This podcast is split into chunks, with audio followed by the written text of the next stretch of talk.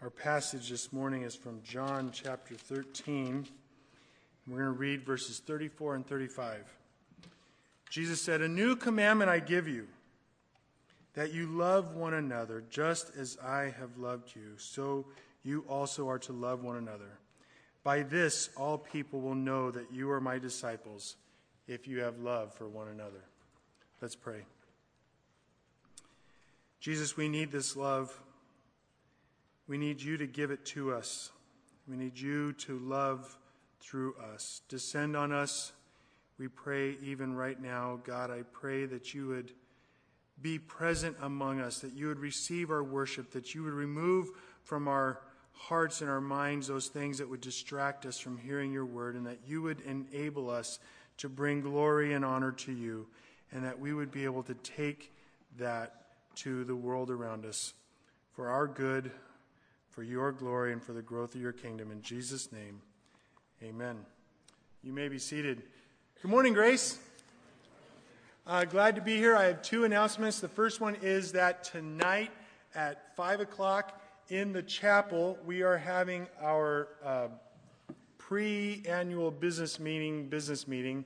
Uh, this is where we'll go over the budget. If you are a member, uh, you can come, you can bring your questions, uh, pray for us and for the coming year. And then in two weeks, on December eighth, we will be having our annual business meeting, but this time it will be combined uh, with at least two baptisms. Uh, and hopefully some of you will tell us today, you'll write on your card that you would like information about being baptized. We'll vote in some new members, vote on our new officers for twenty fourteen and, and whatnot. And then we'll have a great dinner uh, after that on December eighth. Uh, so pay attention to both of those, and uh, we will rejoice.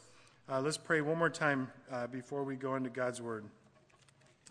Lord Almighty, again, we ask that you would open your word to us so that we would hear it and bring glory to your name. In Jesus' name we pray. Amen. Greg, can you turn on your mic? Can I turn on my mic? Yes, I can. Okay. Um, so, Thanksgiving Day. Little Johnny bowed his prayer, his head, and he gave thanks for the Thanksgiving meal. He said, "Dear God, bless Mommy and Daddy, bless Grandma and Grandpa. Thank you for our turkey and our mashed potatoes. Thank you for the red stuff. And Mommy, if I say thanks for the stuffing, will God know that I'm lying?" Thanksgiving, like all of life, is full of the good and the bad. It is full of the pleasant and the stuffing. Sometimes the truth is, as Johnny Carson said, Thanksgiving is an emotional holiday. We travel back and forth across the country to see people we only see once a year. Then why, remember why once a year is too often. If that is true for you in any small degree, we have the sermon for you today, because we are going to talk about love as we get ready to celebrate Thanksgiving with the good and the bad. Let's also prepare our hearts to take communion. Uh, Pastor Benji was kind enough to let me do my annual uh, It's Communion Sunday uh, message today, so that's why I'm preaching uh, this morning. And I want to enable us to see what God's Word uh, says to us so that we can get both this communion right and we can get our communion on Thursday as well.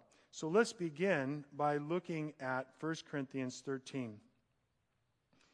Paul writes to us and says, "If I speak in the tongues of men and of angels but have not love, I am a noisy gong or a clanging cymbal. And if I have prophetic powers and understand all mysteries and all knowledge, and if I have all faith so as to move mountains but have not love, I am nothing. If I give away all I have and I deliver up my body to be burned but have not love, I gain nothing. Love is patient and kind. Love does not envy or boast. It is not arrogant or rude. It does not insist on its own way. It is not irritable or resentful. It does not rejoice at wrongdoing, but rejoices with the truth. Love bears all things, believes all things, hopes all things, endures all things. Love never ends. As for prophecies, they will pass away. As for tongues, they will cease. As for knowledge, it will pass away. For we know in part, and we prophesy in part. But when the perfect comes, the partial will pass away. When I was a child, I spoke like a child. I thought like a child. I reasoned like a child. When I became a man, I gave up childish ways. For now we see in a mirror dimly, but then face to face. Now I know in part, then I shall know fully, even as I have been fully known. So now faith, hope, and love abide, these three, but the greatest of these is love.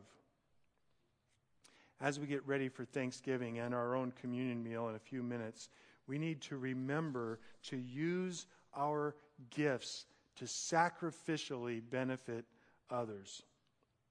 Let me lay down my cards early. If you want to live, if you want to really live, if you want to grow past pettiness or shallow relationships and our childish obsession for whatever is next, then the only way you can do it is to love. Love someone outside yourself. Use your gifts to sacrificially bless them. Paul gives us at least three ways to go about doing this in our passage, and we'll begin with, give yourself to love. Now I take that out of the first three verses. Paul writes, if I speak in the tongues of men and of angels, but have not love, I am a noisy gong or a clanging cymbal. And if I have prophetic powers and understand all mysteries and all knowledge, and if I have all faith so as to remove mountains, but have not love, I am nothing. And if I give away all I have and deliver my body to be burned, but have not love, I gain nothing. My friends, let me convince you of one thing right away. First Corinthians thirteen is not a love poem. Now that's how we treat it. It is not a fluffy reminder to try believing in some wishy-washy feeling that guides our emotions, blah, blah, blah, blah. Love is first and foremost a choice. Love is a decision to act, not to feel. Love, like all choices aimed at godliness, choices aimed at becoming more and more like Jesus Christ, will bring all kinds of emotions that are pleasant and unpleasant. If you truly love, you will feel anger. You will feel jealousy. You will even grieve. It, but if you stop loving when the tough comes, you'll never have that love when the good comes either.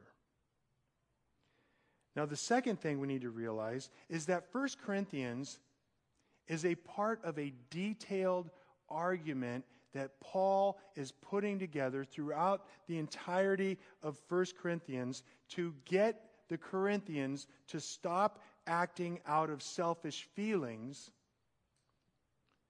and to start loving. Loving primarily each other, but those around as well. You see, the Corinthian misunderstanding concerned the gifts of the Spirit that led Paul to write this. He wanted to tell them that their ideas were wrong.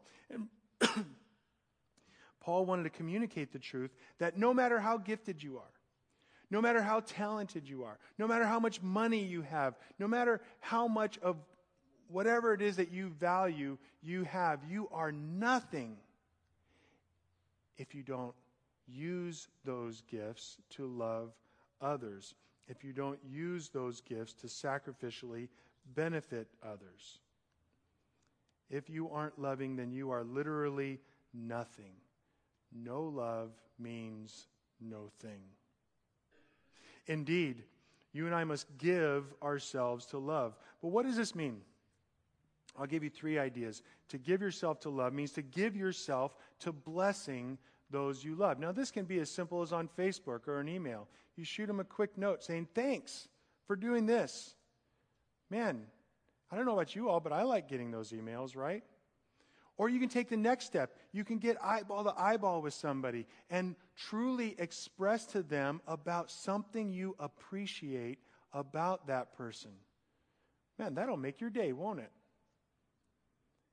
Perhaps you can do this with someone you don't get along with. Think about it. What is truly valuable? What is truly good about this person? Amazing things can happen when we look to God for courage and for grace. Secondly, we give ourselves to understanding. Be someone who pays attention to those who are around you so that you know what makes them tick, so that you know what is going on inside their hearts. Then you will be able to truly love your neighbor in a thoughtful, gracious, powerful way. When you really get to know what turns their motor on, you will be able to love them. And people will see that you are different. And thirdly, give yourself. Now let's just be honest with each other. Part of what makes the holidays so difficult is that we have to give up our rights to people that come together with us that have seen us in our diapers. Quite literally, in many cases. But in all cases, they've seen us at our best and our worst. Man, I hate being humbled like that. You will have to take effort. You will have to be humble. And you will need a strength that goes beyond what any little superficial Christmas music feeling that you can get around the holidays. You're going to have to give yourself. But you will only learn to live. You will only really live when you are at the same time really giving. It truly is more blessed to give than to receive, because there is no better reflection of Jesus Christ than when you are giving, because he is the one who gives first. Give yourself with a happy heart thanksgiving, and you will have the best thanksgiving you've ever had. Now, that's just not my word. That is what God promises us. Because you can give without loving, but you cannot ever love without giving. And to love is to use whatever gifts that you have to sacrificially benefit those who are around you. So our first point today is we need to give ourselves to love. The second point, your second blank on your sheet, is that we need to recognize love when we do it. Follow with me, and starting in verse four, Paul writes, "Love is patient and kind. Love does not envy or boast. It is not arrogant or rude. It does not insist on its own way. It is not irritable or resentful. It does not rejoice at wrongdoing, but rejoices with the truth. Love bears all things, believes all things, hopes all things, endures all things." I've already spilled my beans and told you my definition of love that I've taken from here in First Corinthians thirteen. Use your gifts to sacrificially benefit others. But while it's good to have a definition, that, that is a good thing, we need to understand that what Paul is attempting here in First Corinthians four through seven is not a definition of love. He is not defining love. He is describing love. John Piper writes, "Paul is not defining love. He is applying love to the Corinthian situation and using it as the criterion for why some of their attitudes and behaviors are unacceptable." Well, that's kind of a test, isn't it? I will know if my attitudes and actions are unacceptable because I will know if they are based on love or not. Let me give you what may be a life-changing observation from these verses. At least it was a life-changing observation for me when I heard it twenty years ago from a pastor. There is no command in First Corinthians thirteen. Paul is not telling you to do anything. Instead, what you have in First Corinthians thirteen is a description of what love looks like. Paul describes love so that you can recognize it when you are loving someone or they are loving you. Here's the point. When you are patient with someone, you are loving that person at that moment. When you are kind to your neighbor, you are loving her. When you refuse to envy or boast over your brother, you are loving him. I used to fret because I never felt like I truly loved somebody unless I was willing and able to do something extravagant for them. But First Corinthians thirteen gives me permission to start with the small and recognize I am loving by being kind. Now, is merely being kind or being patient all that there is to loving? Well, of course not. But it's a start. And when you recognize that being patient or kind is loving, then you will be able to take the next step.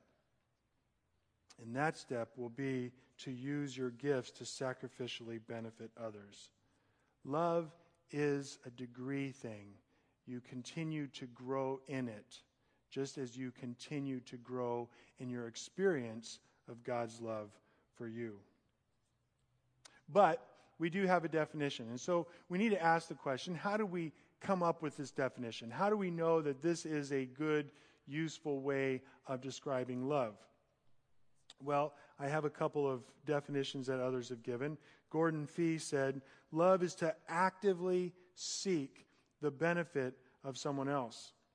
Now, I like Fee's definition because it emphasized the need for you and I to actively seek, to want to know, to, to go after it. Love is not passive.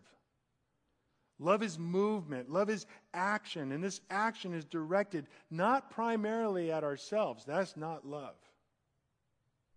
Jesus says that you need to love others like you love yourself. He wasn't commanding you to love yourself. That's blasphemy, by the way. What he's saying is, I know you already love yourself, so love the people around you like that. Love is an action that is directed not primarily at the self, but at the person who is beloved. Dallas Willard says love is a well-reasoned concern for the good of all. I like Willard's emphasis because he reminds us that we need to think about how we love someone. Guys, you disagree with me on that? Ask your wife, does she want a fifty dollar gift card, or would she rather you give her twenty-five dollars, but it's something that she really needs or something that meets a, a specific desire of hers? Love takes time to think. Now, probably the best definition of love ever given in the popular culture around us is when Bill said, be excellent to each other. Okay, I got, I got more of you this time than last hour. That's good. But what you probably didn't know when you watched Bill and Ted is that they stole that comment from Paul's own introduction to First Corinthians thirteen. Because in twelve thirty-one, Paul writes, and I will show you a still more excellent way.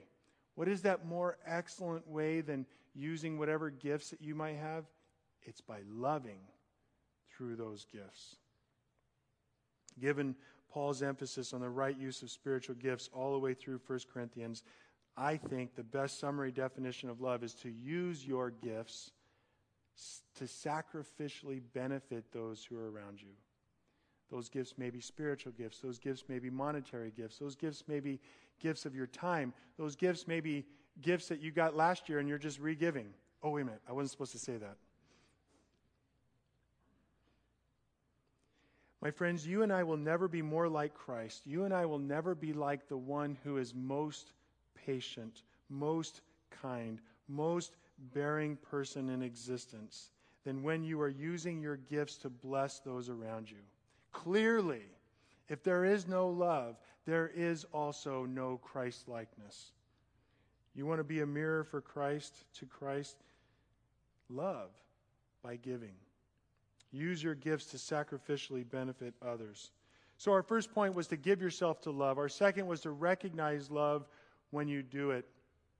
And the third point is to walk in the more excellent way that Paul and Bill S. Preston Esquire are talking about. Read with me, starting verse eight. Love never ends. As for prophecies, they will pass away. As for tongues, they will cease. As for knowledge, it will pass away. For we know in part and we prophesy in part. But when the perfect comes, the partial will pass away. When I was a child, I spoke like a child. I thought like a child. I reasoned like a child. But when I became a man, I put childish, gave up childish ways. For now we see in a mirror dimly, but then face to face. Now I know in part. Then I shall know fully, even as I have been fully known. So now faith, hope, and love abide, these three, but the greatest of these is love. Now, you all have been to Christian bookstores, and you see posters that have First Corinthians pasted on it. I'm not saying that that's a bad thing, but usually what happens is they end with the first three words of verse eight. Love never ends. Might be appropriate, but if we stop there, we would miss a whole major section in how we are going to tie this in, not only to the communion meal we have in a few minutes, but also to our Thanksgiving meal we have on Thursday. You see, if we put these verses into one sentence, Paul is saying, if you have no love, you will have no future. No love is no future. The primary issue that troubled the Corinthians was their insistence on the gifts and the manifestations of the Spirit at the expense of actually doing what is needed to be done in the church. What is that, Pastor Greg? Love each other. What is supposed to happen in the church? We are to love each other. Paul said there was no love. And Paul wanted to make sure that they understood that if there is no love, there would be no future for their quote-unquote Christianity. There would be no communion at the Lord's table. There would be no family. No real family at the Thanksgiving table. Because love never ends. As for prophecies, they will pass away. As for tongues, they will cease. As for knowledge, it will pass away. For we know in part and we prophesy in part, but when the perfect comes, the partial will pass away. Now, you may or may not know this, but much ink has been spilt about what verse ten means. And I'm not going to get into all the grubby details about it. I will leave it sufficient to say that whether prophecies and tongues and these things have passed or not, love, the knowledge of God, the understanding of His ways, especially as it relates to us in the church, these things have not passed. And we can all agree on that. That is why you and I must use our gifts to sacrificially benefit one another. Whatever you think about the sign gifts of the Spirit, get on with the business of using the gifts that you have to sacrificially benefit others. And then Paul takes it to the next level. He says in verse eleven, when I was a child, I spoke like a child. I thought like a child. I reasoned like a child. When I became a man, I put away childish things. Now, I don't think that there's anything in the Bible anywhere that is there by accident. And I certainly don't think that Paul just kind of thought these words sounded nice, so he threw them into some supposed ode to love. If you are going to live as a child, you are going to live, you're going to remain self-centered, and you will never really love. The best you could possibly come up with is that you will, quote-unquote, love the things that benefit you. But that's not really love. There is a difference between being childish and being childlike. The childlike person is the one who loves freely, who hugs warmly, and is easy to engage. The childish person is the one who stamps his foot and demands that the world keep turning my way. Man, though, it sure is easy to stamp our foot, isn't it? But to live is to grow. It is to mature. It is to be able to, to see beyond yourself. That is why to live is to love. Pastor Ray Ortlund said, Paul saw love as the mature outlook. If we see love as entry level, as something that's beneath us because we've gone way beyond all that, then we are the Corinthians all over again. You see, grace and trust and love, these are all truths that an elementary student can know. But grace and trust and love, these are realities that the wisest person among us still cannot plumb to the depths of in understanding.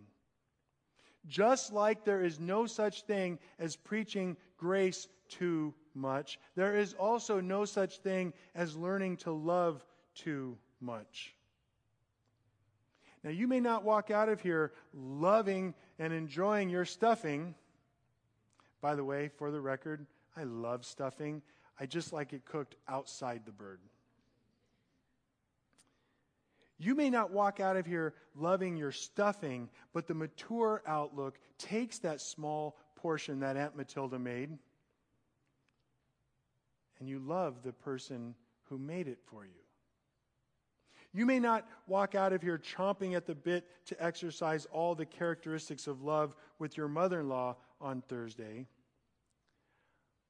but the childlike outlook will help you to be a little easier to engage and a little easier to be patient and kind. Now, good news. Just like the Thanksgiving meal, Paul saved the very best for last. Look with me at verse twelve.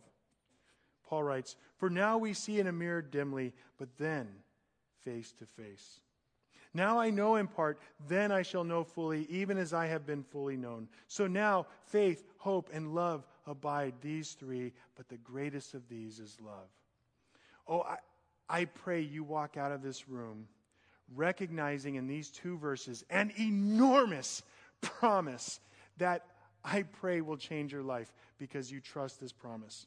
My friends, this is a promise that all will be righted, that every good thing will be made even more beautiful. And the way that this will happen is this. There are people in our lives who are believers. We're talking about Bible-believing, Christ-honoring, going to heaven people.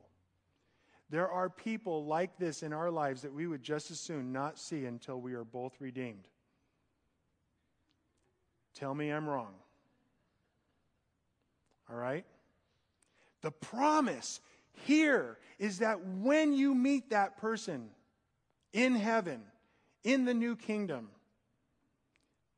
they and you will be fully mature. They and you will be fully understood. They and you will be fully Christ-like. And it's that knowledge, it is that promise, it is that reality that you can bank on to love them even now, even now. And because of this, this is just one significant reason of many reasons why today you and I can use our gifts to sacrificially benefit those who are around us. Our trust in God's promises, our hope for our future with our stuffing, and for those around us who rub off that dull reflection of Christ that we carry around. Our love for God and others will one day be perfected. And we live in that hope today. And this hope is what gives us encouragement for a glorious Thanksgiving on Thursday and a glorious communion in a couple minutes. Let's pray.